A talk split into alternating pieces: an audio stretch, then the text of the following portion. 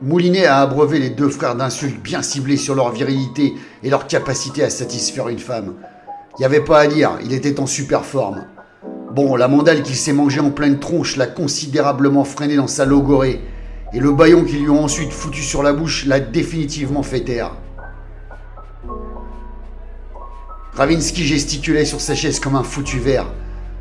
Un des deux vampires lui a dit qu'ils étaient pires que des morpions, et que leur opération aurait pu être parfaite s'ils n'étaient pas venus foutre leur nez dans des affaires qui ne les regardaient pas. Heureusement, ils avaient intercepté juste à temps la cargaison d'œuvres d'art volées avant que l'acheteur ne les récupère avec la vieille monnette. « Des morpions !» cria Moulinet derrière son bâillon. « Va te faire foutre, connard !»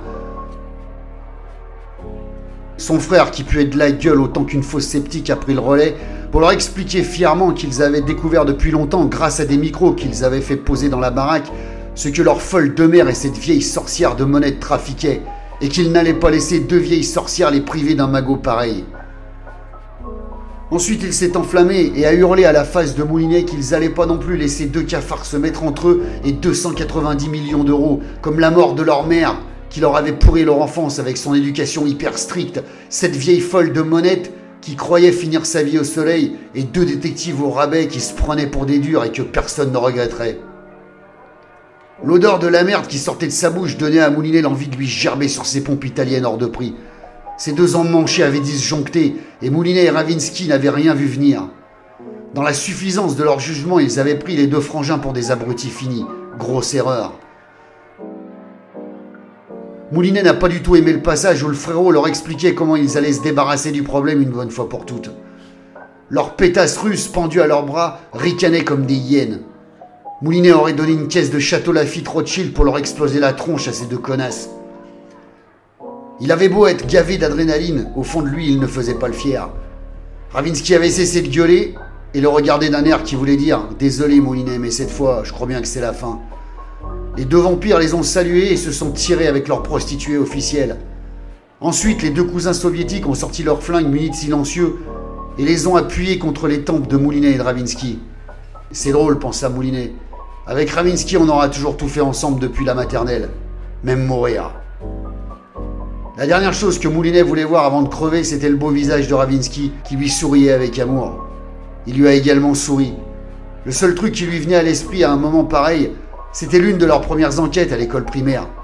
Un de leurs copains de classe, Laurent Calafato, il se rappelait encore son nom, s'était fait voler son feutre fétiche avec lequel il dessinait des phallus géants sur tous les murs de l'école. Un grand artiste pour tous les garçons de l'école, ce Calafato. Il était venu les voir donc pour qu'il retrouve son feutre fétiche. À l'époque, Moulinet et Ravinsky recevaient leurs clients pendant la récré, dans un coin tranquille de la cour, ou sous le préau quand il pleuvait. Ravinsky avait annoncé le tarif à Calafato. Deux pains au chocolat tous les matins pendant une semaine, plus un gros phallus dessiné sur le capot de la voiture du directeur qui avait fait pleurer Sophie Contamin, le premier amour de primaire de Moulinet. Calafato avait accepté sans négocier et avait donné un acompte sous forme de quatre carambars. Moulinet et Ravinsky s'étaient donc mis au boulot directement. La première chose qu'ils ont fait, c'est d'espionner les lavabos, histoire de voir qui viendrait laver ses mains pleines de feutre. Mais ça n'avait rien donné, parce que tous les faillots avaient les mains pleines de feutre. Et puis Ravinsky a remarqué un truc étrange. Il y avait de nouveaux dessins de pénis sur les murs de l'école, moins bien faits, plus petits, vraisemblablement dessinés avec le feutre de Calafato. Moulinet et Ravinsky ont donc organisé un concours de dessins de phallus avec tous les garçons de l'école, en leur disant que le gagnant pourrait embrasser Ravinsky sur la bouche pendant dix secondes. Il fallait bien que le prix soit à la hauteur de l'enjeu, et ils ont eu énormément d'inscriptions. Ces blaireaux rêvaient tous d'embrasser la belle blonde Ravinsky, alors qu'elle préférait embrasser les filles, mais ces crétins l'ignoraient tous.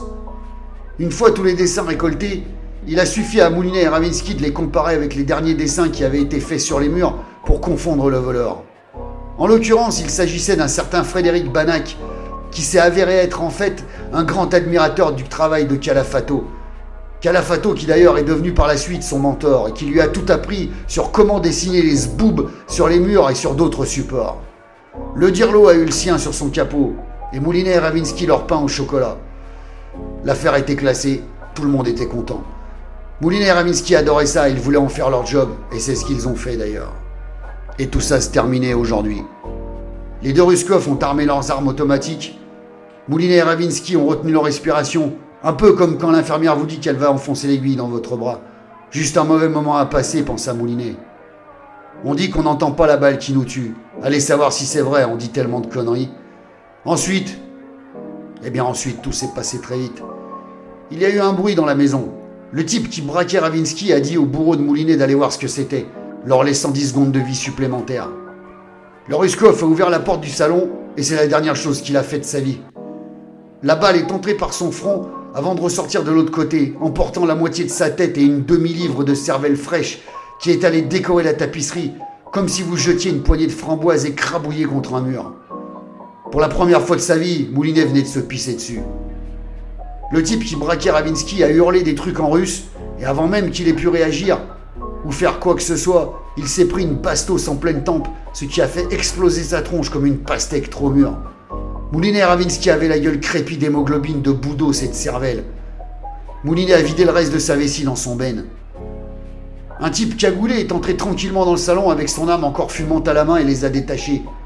Il leur a dit le plus calmement du monde, comme si tout ça était normal, que son patron les remerciait sincèrement d'avoir pris soin de Moulinet jusqu'au bout et que sa mort était désormais vengée. Ensuite, il leur a dit de foutre le camp et d'oublier tout ça. Moulinet et Ravinsky n'emmenaient pas large.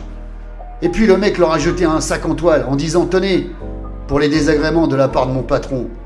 Vous savez, c'est un homme qui n'aime pas qu'on lui vole ses affaires. » Au fait, Moulinet a ajouté le type en rigolant « Pas terrible ce resto à midi, hein ? Trop surfait à mon goût. Et le barman, quel connard.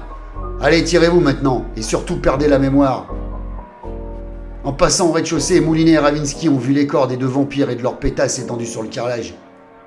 Ils avaient presque de la peine pour eux, mais les deux fils avaient quand même fait buter leur mère. Il y avait des types cagoulés dans l'entrée qui faisaient des allers-retours pour charger une camionnette avec toutes les œuvres d'art que les deux frères avaient planquées dans la baraque. Moulinet et Ravinsky ont sauté dans leur bagnole et se sont tirés sans se retourner. Cinq minutes plus tard, une énorme déflagration leur vrilla les tympans.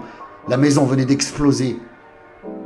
Ils se sont arrêtés dans une station-service pour laver leurs tronches et leurs mains pleines de sang et se sont achetés une bouteille de whisky qu'ils ont bu dans la bagnole de Moulinet.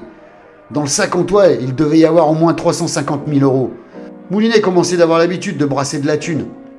Ravinsky s'est enfilé une longue gorgée de scotch pour décompresser et a dit à Moulinet en matant son froc trempé « Dis donc Moulinet, tu te serais pas un peu pissé dessus là ?» Ils ont dû rire nerveusement pendant au moins quinze minutes non-stop, trop heureux d'être en vie tous les deux, avec un peu de monnaie d'avance pour acheter un froc propre à Moulinet.